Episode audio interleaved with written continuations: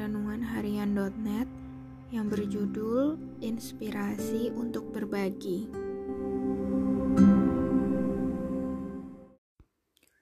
Kisah para Rasul 20 ayat 32 sampai 35.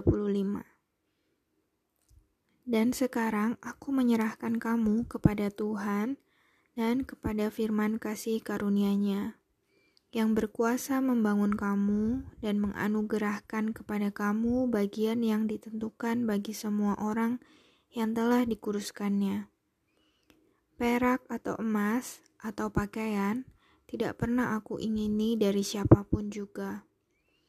Kamu sendiri tahu bahwa dengan tanganku sendiri aku telah bekerja untuk memenuhi keperluanku dan keperluan kawan-kawan seperjalananku. Dalam segala sesuatu telah kuberikan contoh kepada kamu bahwa dengan bekerja demikian kita harus membantu orang-orang yang lemah dan harus mengingat perkataan Tuhan Yesus. Sebab ia sendiri telah mengatakan, adalah lebih berbahagia memberi daripada menerima.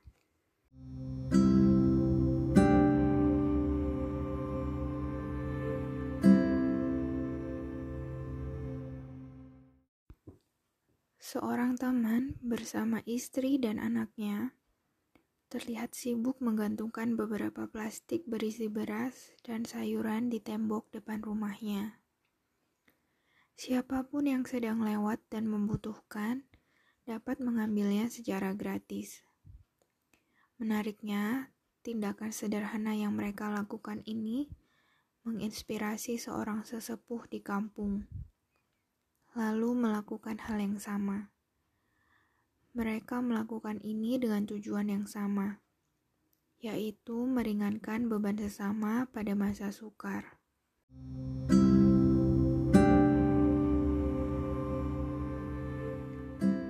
Ketika ada niat untuk berbagi, sebenarnya ada banyak cara untuk mewujudkannya. Seorang pelajar dapat berbagi ilmu dengan membantu mengajari teman-temannya yang tertinggal dalam pelajaran. Seorang pekerja dapat berbagi ilmu untuk rekan kerja lainnya untuk mencapai tujuan perusahaan.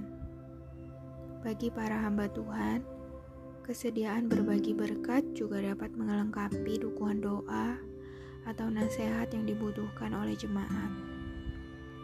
Tentu saja tidak perlu menunggu kaya untuk dapat berbagi. Namun menurut janji firmannya hari ini, kita mengerti bahwa orang yang berbagi akan mengalami kebahagiaan.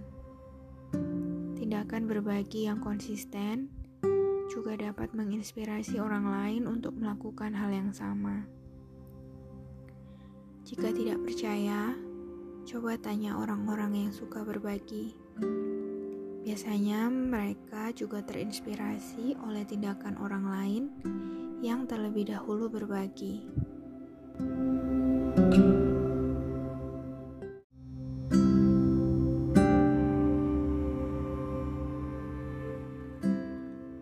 Apa yang selama ini mungkin menghambat kita untuk berbagi?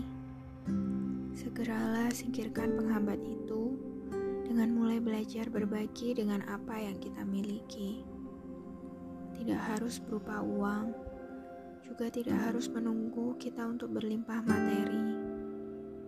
Selamat berbagi dan menginspirasi.